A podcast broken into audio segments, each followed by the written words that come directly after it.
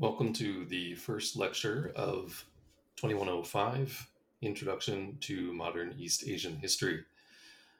So, in this first lecture, I'm going to introduce in very broad outlines the history of late Chosun Korea. Uh, specifically, I'll be focusing on the 16th and 17th centuries. This will be the same with the first lectures on China and Japan, and similarly, the purpose of this talk will be to set the stage for the 19th century, which is really the beginning of what we're going to spend the most time on. Uh, the reason for that is that the 19th century is when the East Asian world order, known as the Sinosphere, uh, in other words, the sphere of Chinese cultural and political influence, was overturned by confrontations with the so called West, the North Atlantic imperial powers.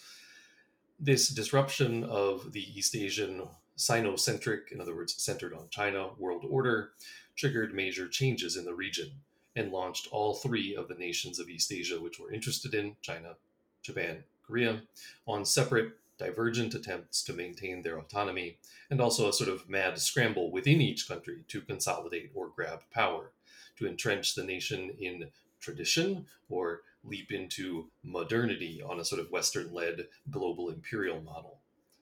So the varied fates of China, Japan, and Korea are best understood uh, against the backdrop and within the context of the histories and societies that predated the mid 19th century and it, the clashes with particularly the Anglo American powers uh, and other Western rivals.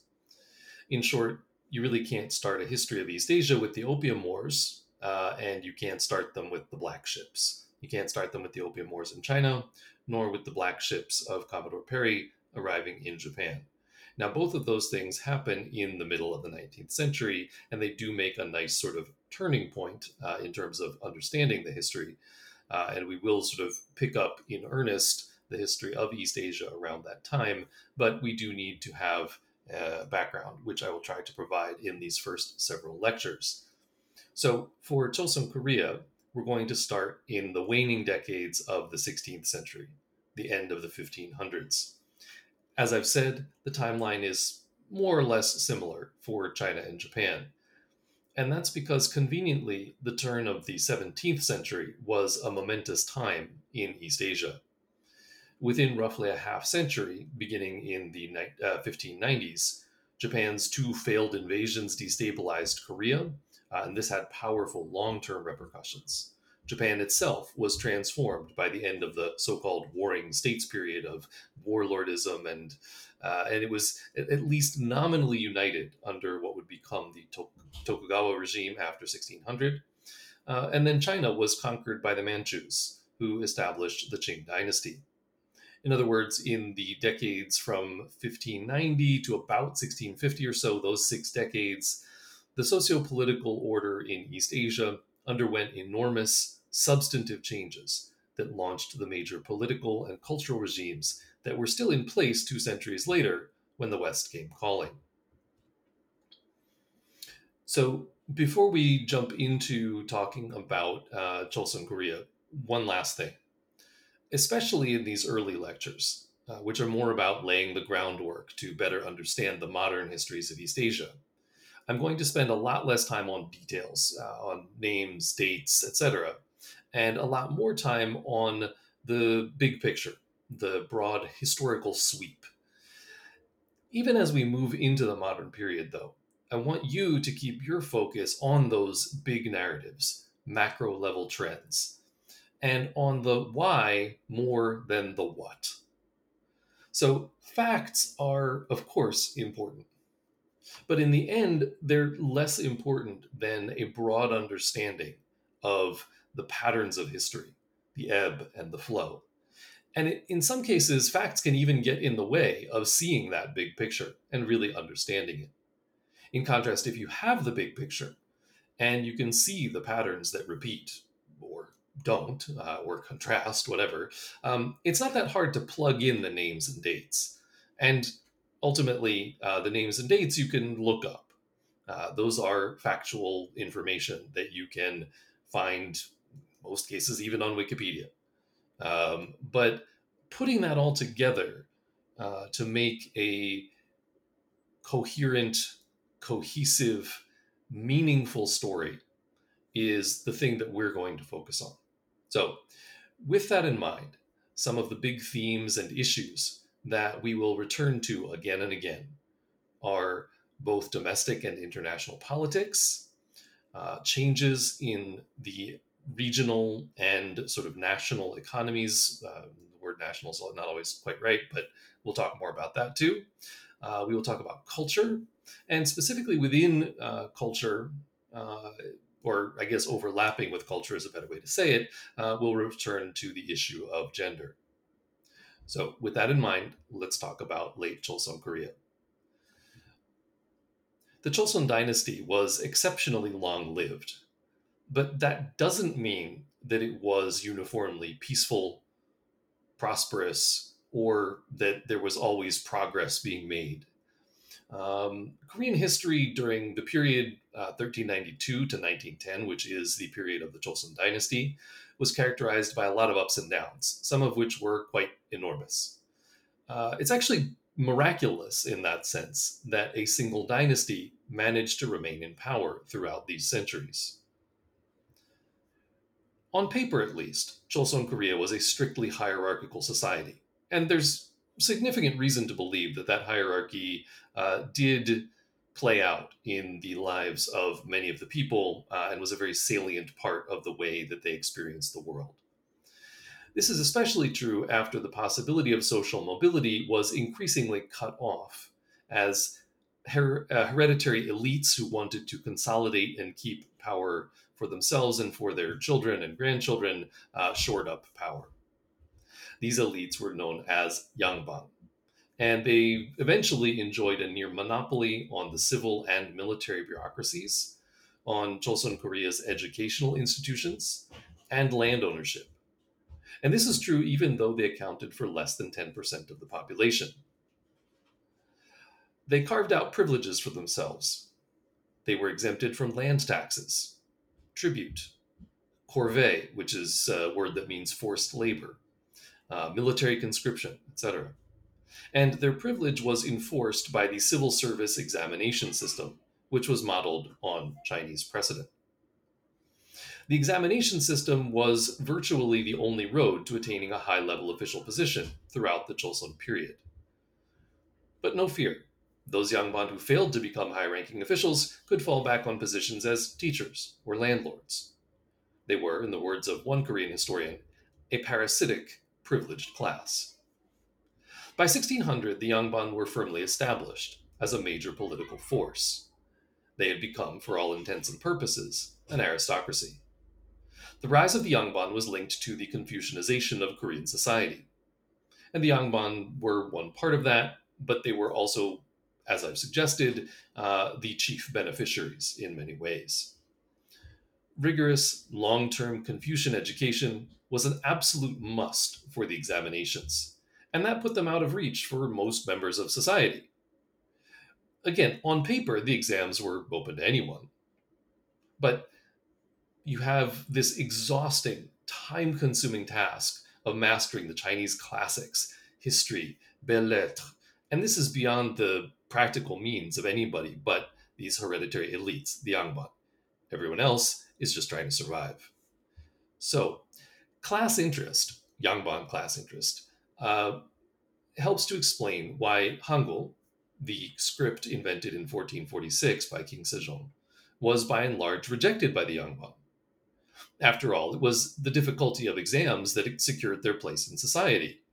And, through the private Yangban run academies that secured income for many of them, uh, th- that was the other thing that they used to secure their place in society, right? So for them, Hangul, an easy to learn, easy to read phonetic script, was a threat to their own privilege. And that's primarily for this reason that uh, Sejong's handy script was never more than an aid, a sort of ancillary script during the Joseon period. So that's one example of how the Yangban uh, were a regressive force that really, uh, in the in, the interest of maintaining their own privilege in society, uh, often worked against the interests of society at large and the people in it. The Confucianization of Joseon in the 15th and 16th centuries was remarkable. One recent history has gone uh, as far as to claim that, quote, within the first two centuries of its reign, Joseon became more Sinicized than China itself. In other words, more Chinese than China. Korea was essentially a tributary of China, which treated its metaphorical younger brother, Korea, with a sort of benign neglect born of noblesse oblige. And this allowed the Joseon dynasty significant internal political autonomy, though that was predicated on cultural affinities and a relationship that the Koreans referred to as, and I'm going to get the pronunciation wrong, I apologize, but sadae, serving the great. Within this context, uh, Chosun Confucians recognized Ming China as a mature example of a Confucian society. But they did not see Confucianism and Confucian civilization as uniquely Chinese. Instead, they aspired to create a more perfect Confucian society, one adhering more closely to Confucian orthodoxy than even it, their model, Ming China. The influence of Buddhism was stamped out, and Neo Confucianism, uh, a sort of new interpretation of Confucianism, became official state philosophy. For our purposes, the following brief description of Confucianism is enough to understand uh, what Neo Confucianism meant in the Chosun dynasty. So I'm just going to quote uh, from a, a, a, history of Korea that explains Confucianism. It's a bit of a long quote, uh, and I'll tell you when it's done. Confucianism is based on an ideal model of relations between family members that called for special bonds between sovereign and subject, father and son, and husband and wife, as well as five moral disciplines. Confucianism generalized the family model and relationships of subjects to the state and to an international system. In political terms, these principles meant that a village followed the leadership of venerated elders, and citizens revered a king who was thought of as the father of the state. Generalized to international relations, the Chinese emperor was the big brother of the Joseon king. A conservative philosophy, Confucianism stressed tradition, strict social hierarchies, obedience to superiors, and identification of the father with the monarch. It adopted the proper rite as one of its major virtues, and therefore paid careful attention to the performance of ritual. In the international context, it envisioned a China centered world order. And that's the end of the quote. So, what's important there, again, is that there are very sort of uh, strict, clearly laid out uh, proper relations and proper behaviors, uh, interpersonal behaviors, uh, and that ritual uh, is also extremely important. Um, and with that, of course, tradition that grows out of that. So Chosun Neo-Confucianism provided some checks and balances between the ruler, the king, and the Yangban scholar officials who dominated the bureaucracy. The Confucian emphasis on filial piety, uh, in other words, on honoring one's parents, and loyalty to the ruler. These aspects were useful to the Joseon kings in gaining conformity, uh, obedience to their authority. On the other hand, as in China, Confucian scholars viewed themselves as responsible for guiding the ruler toward moral perfection. And so they insisted that the ruler should listen to their counsel, even if this tended to hamstring the king's authority and protect the Yangban class interests. In other words, Confucian precepts mandated that the king, in theory an autocrat, must heed the advice of his scholar officials. And this allowed the Yangban to check his power a little bit uh, and increase their own. So at times, the Yangban served as a counterbalance to royal power. But often, they, the Yangban themselves, were divided by factional infighting.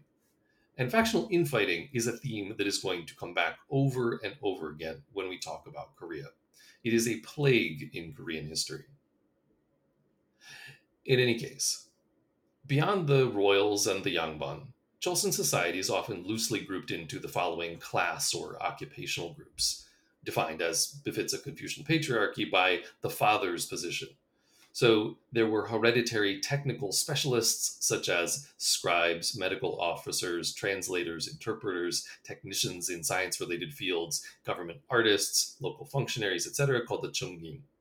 Then there were the Sangming, the commoners. These were the largest group, which which uh, included farmers, craftsmen, uh, merchants, etc. And finally, uh, there were the Chongming, 95% or so of this last group were slaves. And the group overall accounted for about 30% of the total population in early Joseon, though that number does fall significantly in other years. Uh, so I think many people are unaware of this unless you have some uh, background in East Asian history. But uh, Joseon Korea is by and large uh, a slave state. Uh, if you have 30% of the population who fall into a group of whom 95% are slaves, you can see that probably somewhere over one in four people uh, in early Joseon began uh, as slaves. And as, as I said, that number does decrease significantly over time. So let's talk about the 16th century. Uh, and specifically, we're going to talk about the end of the 16th century when there is a significant decline in the fortunes of Joseon Korea. So, corruption, disparity, factionalism, I've already talked about this idea of infighting, all of these were on the rise, and institutions of government in decline in 16th century Choson. And this left the country unready to withstand the Japanese invasion in the 1590s by the Japanese warlord and hegemon Toyotomi Hideyoshi, uh, which is something we'll come back to and discuss later. Over the course of the 15th and 16th centuries, landlords and yangban expanded their holdings of both land and slaves, increasing the stratification of society between a wealthy, privileged elite and a struggling majority. While remarkable growth occurred in agricultural production as a result of territorial expansion in the north, the aggrandizement of agricultural land mainly resulting from the reclamation of coastal areas, population growth, the government's policy to encourage farming, Confucian Literati's study of agricultural management, and improvements in fertilizers and other technological or scientific advancements, uh, including in fields such as astronomy, which was closely linked, of course, to agriculture, and also medicine. Uh, and while a simultaneous expansion of craft and trade activities meant that at least some areas of many of the peninsula cities were bustling with commerce and activity, overall, the quality of life for everyone except for the, the privileged, uh, the Yangban, etc., ranged from bad to worse. Rich landlords expanded their holdings by means that were both legal and illegal if necessary, at the expense of smallholding commoner peasants. Yangban landlords lent money to smallholders and then foreclosed when they could not repay, seizing the loaned money and all of the assets that were used as collateral. So indebted poor peasants often commended their land to Yangban and became their slaves to escape the tax collector and the military uh, conscription service. On the other hand, Yangban regularly bribed government clerks to register them falsely as students qualify them for exemptions from military duty and taxes. So, on the one hand, the poor become slaves to avoid uh, military service and taxes, and the Yangban become students. Uh, you can see who gets the better end of that deal. The state entirely fails to remedy this situation, and it's equally either unwilling or unable to alleviate the heavy burden of taxation, corvée, military service, etc., that fell on the shoulders of the peasantry. If anything, things got worse for farmers and other commoners as Yangban expanded their land holdings and the government changed its loan programs for the worse. In the previous century, needy peasants had borrowed uh, grain interest free. But in the 16th century, this system was changed. Interest of 10% was more common uh, than, excuse me, 10% or more was common. Such failings allowed resentment to simmer in the 16th century. Uh, that's a, it's a pretty steep interest rate on a loan, especially if you are a peasant. Uh, and the desire for some sort of revolutionary change began to build in some quarters. In their own way, though, things were hardly better in the upper echelons of government. In the early 16th century, uh, factional conflicts within the Yangban and between various Yangban and the king led to upheaval and at least four major purges of the Neo Confucian literati one in 1498, one in 1504, one in 1519, and then another one in 1545. These power struggles did nothing to strengthen Korea as a state and as a society. Instead, they opened the way for more factionalism in the late 16th century, this time between the so called Westerners and Easterners. And that doesn't have the sort of global history meaning, it's a local uh, nomenclature. And it is an odd nomenclature. It comes from a 1575 conflict within the bureaucracy. One side was led by a bureaucrat who lived in Western Seoul, the other by a man in, you guessed it, Eastern Seoul. Now, initially at least, established literati mainly flocked to the Westerner faction. Up and comers tended to side with the Easterners.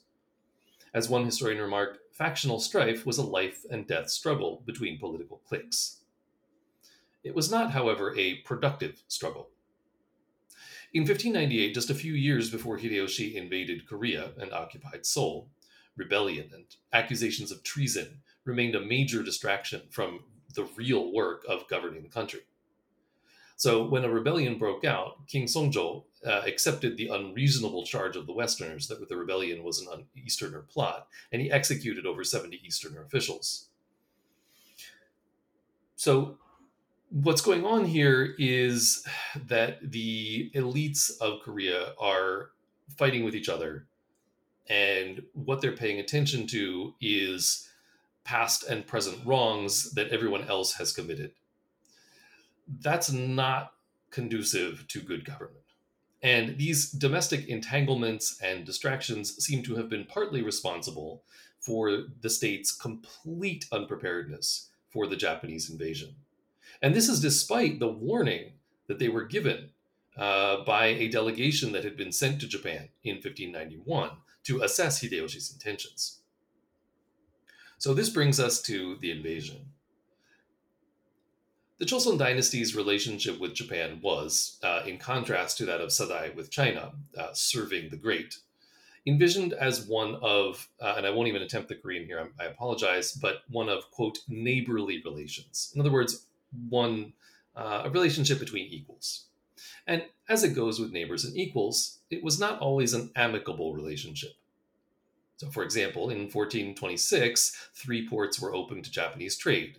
Merchants traded rice, beans, cloth, porcelain, books, and more. Uh, and from Japan, in return, they got dyes, medicines, spices, and mineral resources, including copper, sulfur, and tin. A century later, though, feeling threatened by the growing number of Japanese in the port cities and their demands for more trade, Choson tightened its regulations.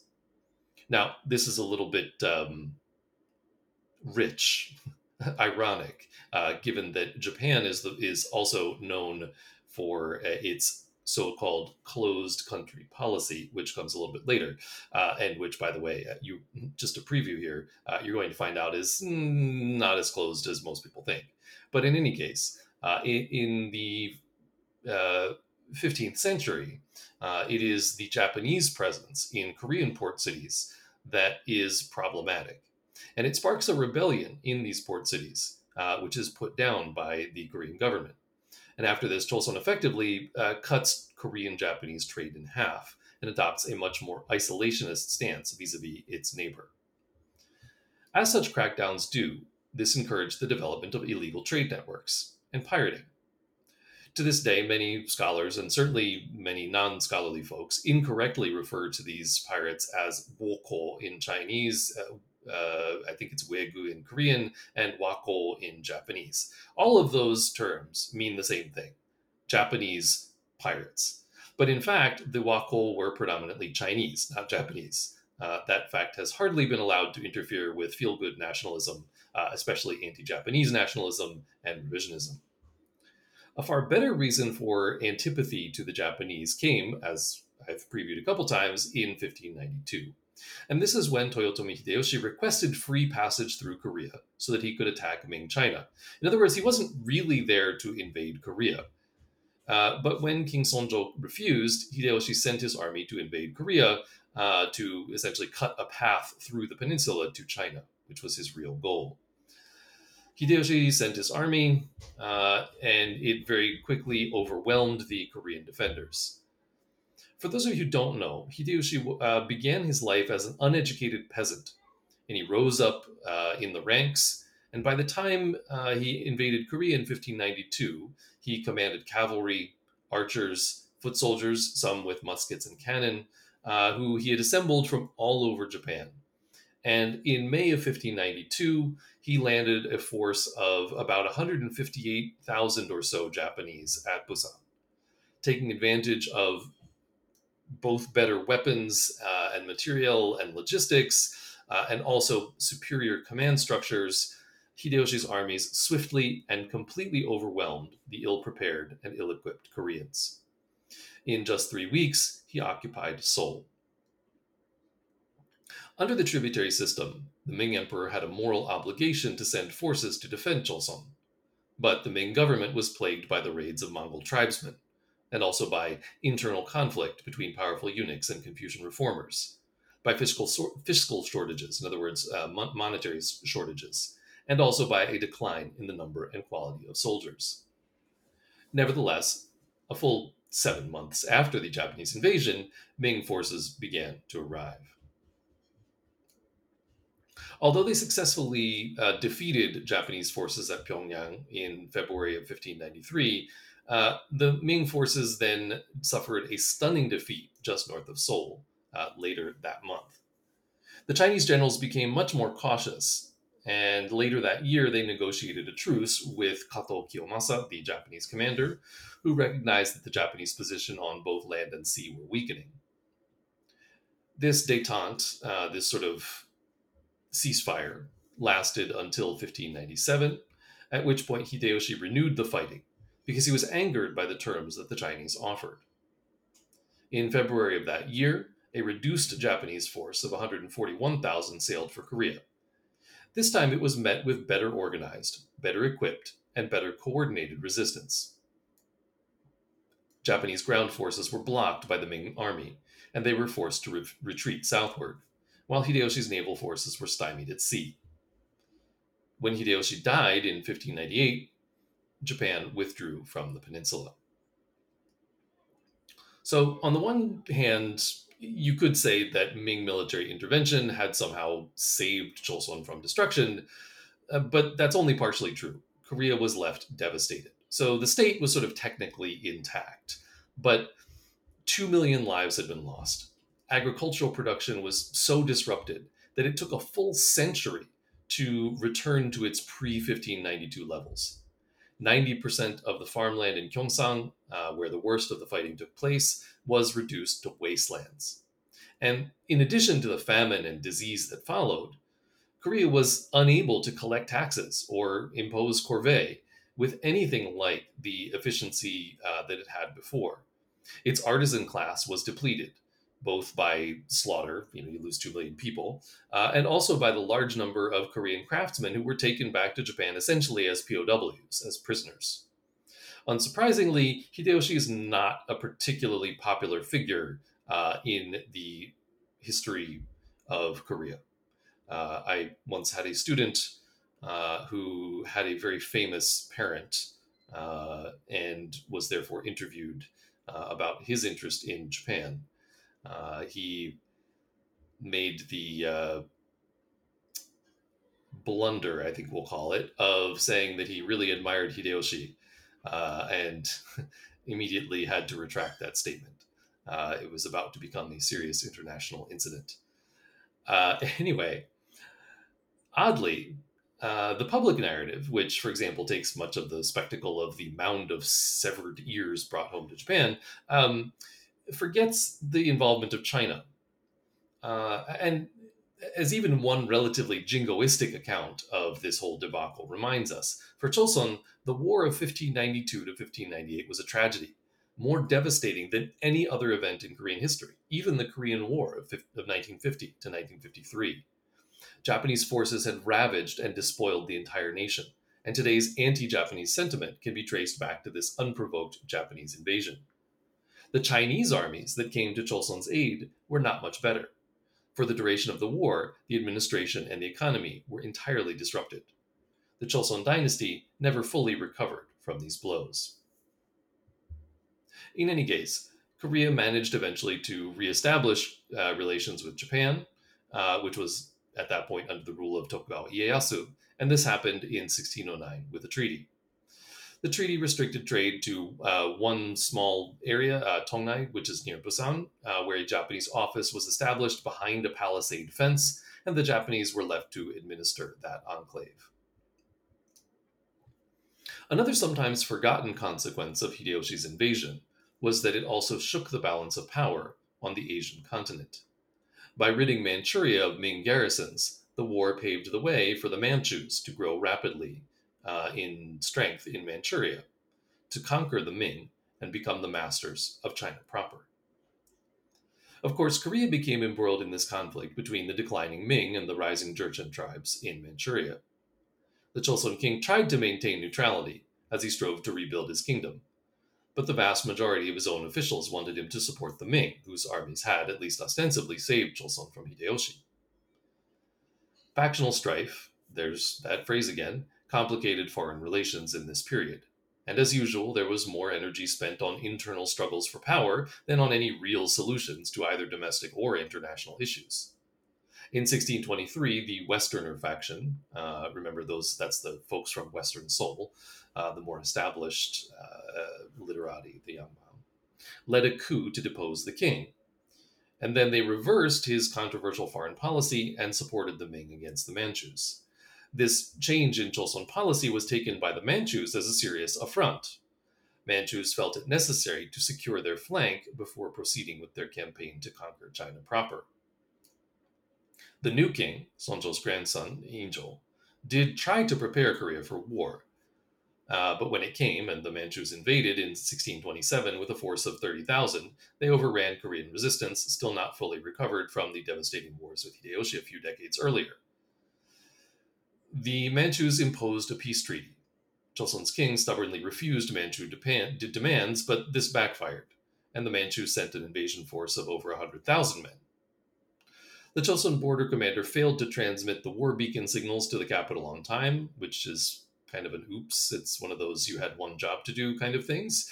Uh, and King Injo received word of the invasion only two days before Manchu troops arrived at Seoul. Surrounded, he was forced to submit to the Qing demand that he sever relations with the Ming dynasty and enroll as a Qing tributary. Uh, Qing here being the Manchu dynasty. The Manchus levied heavy tribute demands on Joseon. Injo was forced to sever ties with Ming China, acknowledge the Manchu suzerainty, the newly proclaimed Qing dynasty, and offer up his two eldest sons as hostages.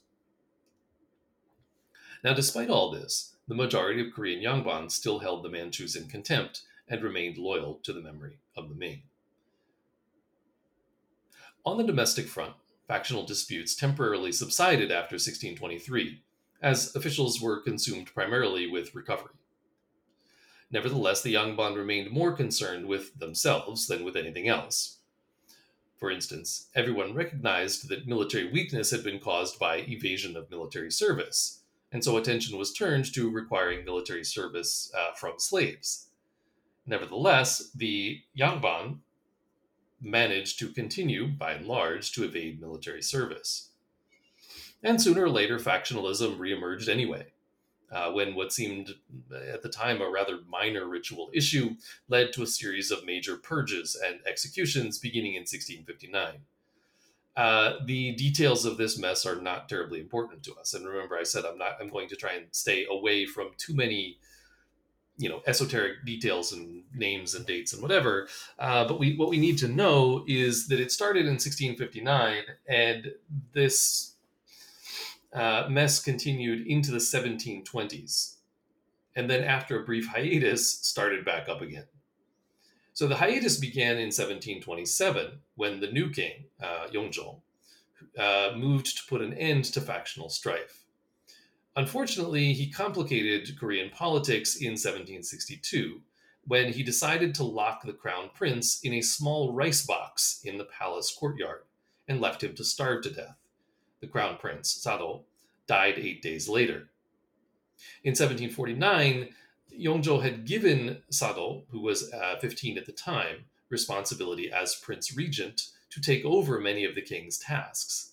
But the crown prince's fear of his father's ridicule apparently pushed him over the edge of sanity, and he released his pent up frustrations in paroxysms of rage in which he murdered palace ladies who offended him, uh, and he was eventually killed after he was overheard praying for his father's death. So, this filicide, the killing of one's son, uh, this in this case the crown prince, split the government into those who agreed with the decision uh, and those who sympathized with the deceased crown prince. And this laid the groundwork for yet another round of purges. In 1776, the son of Sado, the uh, crown prince who had gone crazy and gotten himself killed, came to the throne. This is King Chongjo. Chongjo wanted to be a model king like the ancient Chinese sage kings, but he was hampered as usual by his officials and the internal divisions between, uh, between them. Still, he ordered the importation of Chinese classical texts for a new royal library. He turned the library staff into his own private cabinet uh, to advise him on state affairs. Uh, but on the other hand, he banned the free importation of books from China because he saw many of them as subversive, including popular novels and treatises on Christian theology. For his trouble, uh, he suffered through seven assassination attempts. Plotters tried to have him assassinated seven times, uh, but they didn't quite manage to do it. Uh, nevertheless, that sort of thing is not a real excellent recipe for political stability. So, the uh, government at the time adopted impartiality policies to weaken factionalism to, they overhauled the tax system to increase state revenues. Uh, they promoted improved learning and military preparedness. Um, and yet their efforts were hampered by all sorts of ob- obstacles. Uh, assassination attempts were perhaps less problematic than the overall impoverishment and stability, instability of society and the strife between the Yangban factions. But nevertheless, were, that was definitely a problem. But despite this turmoil and the continued intransigence of the Yangban, the reigns of Yongjo and his grandson Chongjo, who ruled in the last quarter of the 18th century, are generally considered to have at least slowed the disintegration of a fundamentally broken system. Perhaps the most significant political change in the 19th century was the institution of a system of regency and the corresponding movement of sectionalism from the Yangban to the royal family. When Kojong was coronated at age 12 in 1864, his father became the Taewongung, or regent, and ruled in his son's stead. Uh, and this is what I mean by uh, the beginning of sectionalism or factionalism within the royal family, because now you have two rulers. You have one who has power, the father, the Taewongung, and you have one who has authority, the king. But the uh, and this is something that uh, if you're familiar with uh, sort of older Japanese history in particular, uh, you will see this pa- a very similar sort of pattern, for example. But this split between uh, power and authority is the root of some new troubles. And the rivalry between the regent and the queen's clan, in particular, was one of the defining features of political life for the rest of the 19th century. The Taewongung uh, strong armed a number of reforms in his decade in power. This included measures to fight bureaucratic uh, corruption, uh, administrative and tax reforms, etc. His attempts to weaken the power of high ranking officials did not earn the regent many friends in that class. In other words, he was fighting against the uh, class interests and the hereditary interests of some of these high ranking officials, these Yangban. His other reforms had similarly mixed results and reception before the Queen's faction forced him from power in 1873. Uh, we're not going to talk about it today, but this is this time uh, uh, in which the Taewongung is uh, at the helm is coming uh, at the same time that uh, China is trying to recover from the Opium Wars. Japan is dealing with its first uh, sort of influx of uh, Western uh, ideas and institutions uh, as the new Meiji state. So it's a very sort of momentous period. The third quarter of the 19th uh, century uh, is a very momentous period in East Asian history more generally. So, the picture that I've painted thus far, uh, when you look at the politics and the uh, military, uh, is basically bleak. Um, it's not the whole picture, though. And I think if we look at the economy a little bit, you can see some more positive trends. For example, in the 18th century, there were increasing signs of economic growth, social change, and a new cultural openness. In 1654, so we're jumping back to the 17th century, um, cash was reinstituted for the first time in about 100 years. But the economy remained predominantly agrarian, and so taxes were paid in kind, uh, in other words, sort of a, like a barter system, or with physical labor, corvée. Most artisans were slaves to the Yangban and the royal house. Increases in agricultural productivity allowed farmers to abandon the fallow system and farm larger scale plots land reclamation projects and the conversion of dry fields to wet irrigated ones, in other words, rice paddies, uh, expanded arable acreage, in other words, farmable land. A government ministry was instituted to maintain irrigation facilities across the Chosun Peninsula, and the reservoir system was expanded. By the end of the century, there were nearly 6,000 reservoirs across the peninsula, supporting Korean agriculture. In this context, farmers diversified they added cash crops such as ginseng, tobacco, and cotton.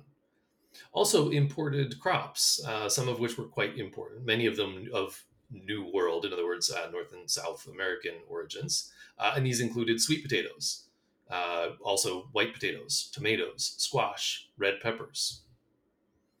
Uh, and here we have a sort of ironic side note to the sad history of Hideyoshi's invasions it's actually the Japanese armies who introduced to Korea the key new ingredient that defines one of Korea's most internationally famous and representative foods, i.e., kimchi.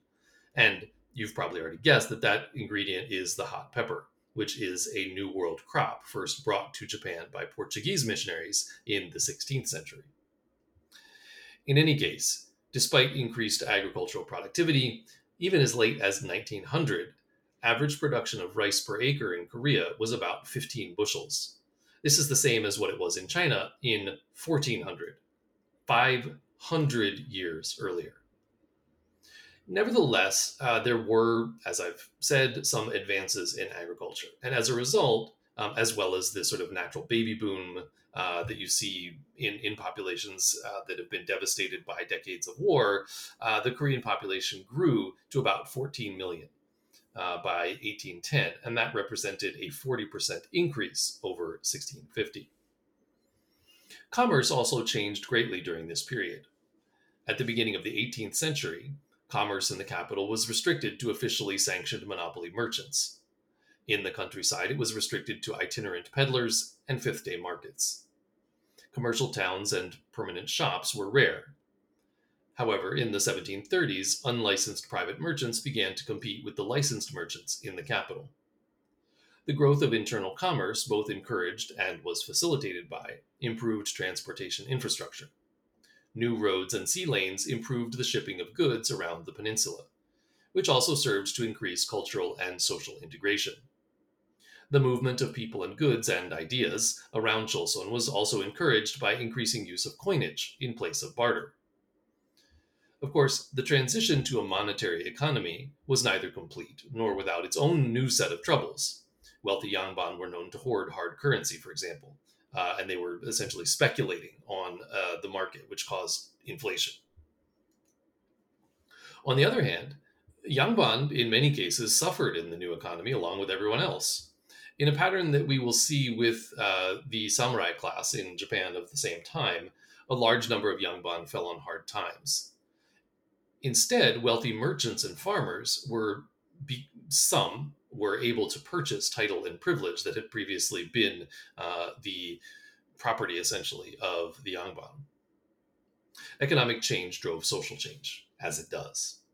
As a great American political philosopher once said, perhaps unintentionally echoing Marx, it's the economy, stupid.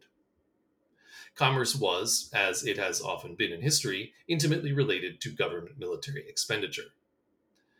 After the Japanese invasions, the Chosun government extended military service to private slaves for the first time. Military service was mandatory for all adult males, except for merchants, slaves, and men in official schools. It was harder for Yangban to avoid service altogether, but they were still allowed to serve in special guard units set aside for them. The court imposed an extra land tax in grain, which it used to purchase the special goods it needed for national defense. The new tax was adopted gradually, but by 1708 the new system covered the whole country and more than doubled the tax burden on landowners. The law stimulated increased commercial activity, particularly among private unlicensed merchants. Let's talk about uh, slavery one more time, because in the early Choson period, both private and government slavery were pervasive, as I hinted at the outset.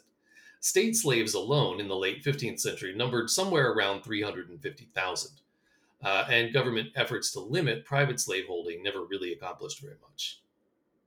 Still, as the economy became more commercialized in the 18th century, slavery declined. Between 1750 and 1790, so four decades, there was a sharp reduction in the slave population from about 30% to less than 10%. So that's where the real change seems to have happened. The number of official slaves, at least, dropped from 350 and uh, 350,000 in 1590, as I said, to about 60,000 in 1801. Uh, and this is the year in which the remaining slaves of the Choson government were emancipated. Private slavery, though, was not abandoned uh, for basically another century until 1894. I want to say a few things about the culture of the period and then end up with gender. Literary activity burgeoned in the 17th and 18th centuries. Many of these stories deal with women. Some portray women defending their womanly virtues, but suffering is a pretty common theme. The most popular of all tales was both a didactic tale of the triumph of womanly virtue over evil and a romantic tale about the son of a Yangban official who fell in love with the daughter of a courtesan who did not want to continue in her mother's occupation.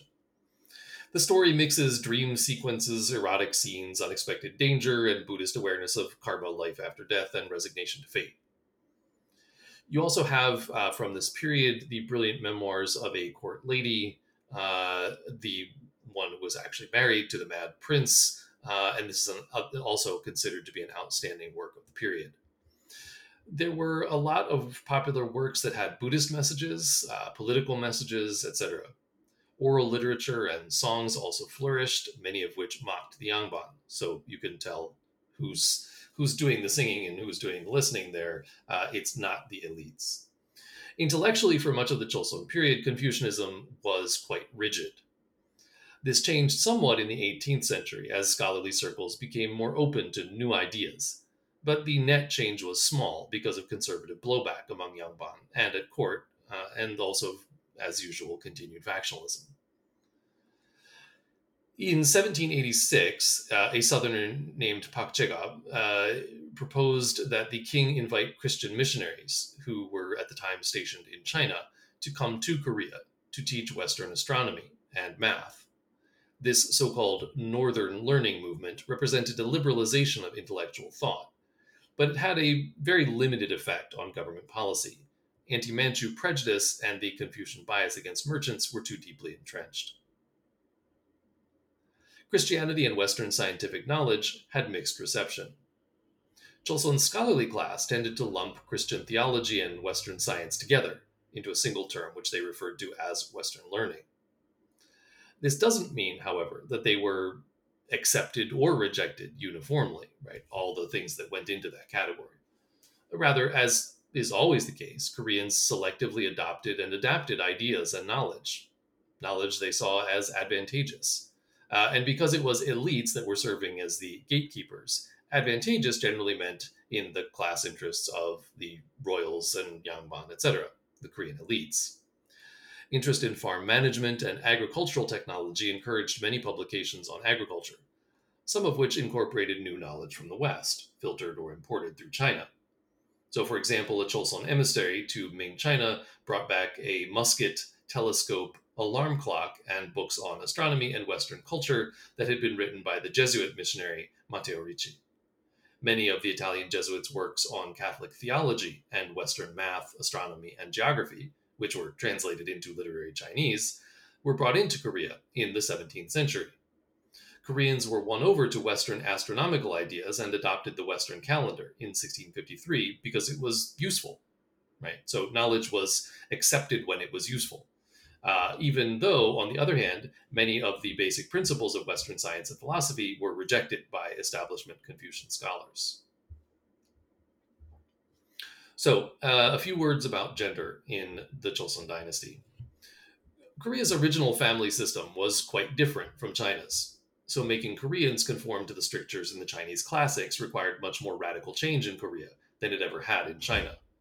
In pre Choson times, the Korean family was neither patriarchal nor patrilineal. Sons in law usually lived with their wives' families for several years before setting up their own homes.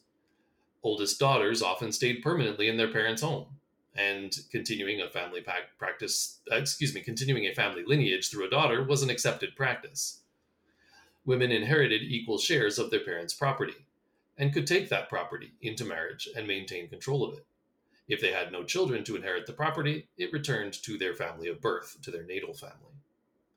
Both men and women remarried if they were widowed. Men could have several wives who were treated equally. Ancestor worship was not common, and funerals were largely Buddhist affairs. Rather than bury the dead in coffins, families followed the Buddhist practice of cremation. Mourning, too, followed Buddhist customs and was generally limited to 100 days. Some reforms to all this were accepted relatively quickly. By the 18th century, Confucian ancestor worship had completely replaced Buddhist ceremonies for the deceased, and the Confucian pattern of patriarchal domination of the family reached its zenith. It took about 300 years before Buddhist burial practices and beliefs were replaced at the lowest levels of society, though, and this tells you about the sort of top down nature of the Confucian Revolution.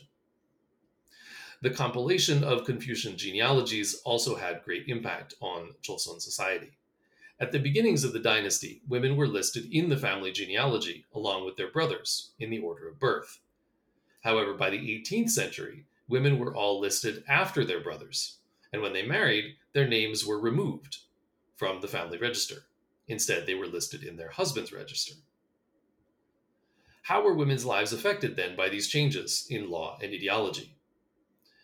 The women in Yangban families were affected most because their behavior impinged on the social standing of the family, putting them under more pressure to conform to such ideals as avoiding contact with men who were not relatives uh, certainly, though, women could still exert considerable power in the private sphere of the family.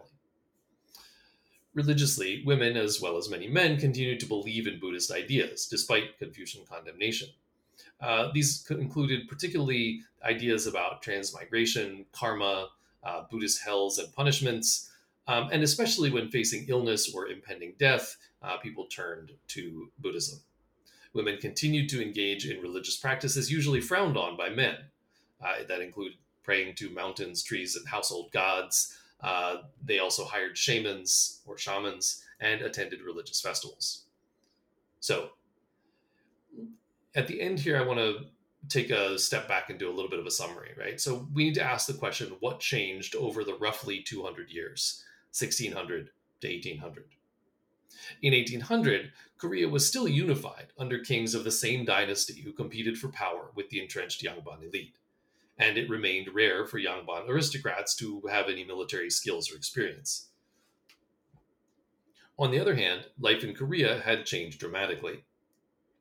Although Korean food, houses, and clothing remained distinct and distinctly Korean in that sense, uh, many other features of Korean life were strongly affected by the Confucianization campaigns, which made them more quote unquote Chinese. It Sinicized them.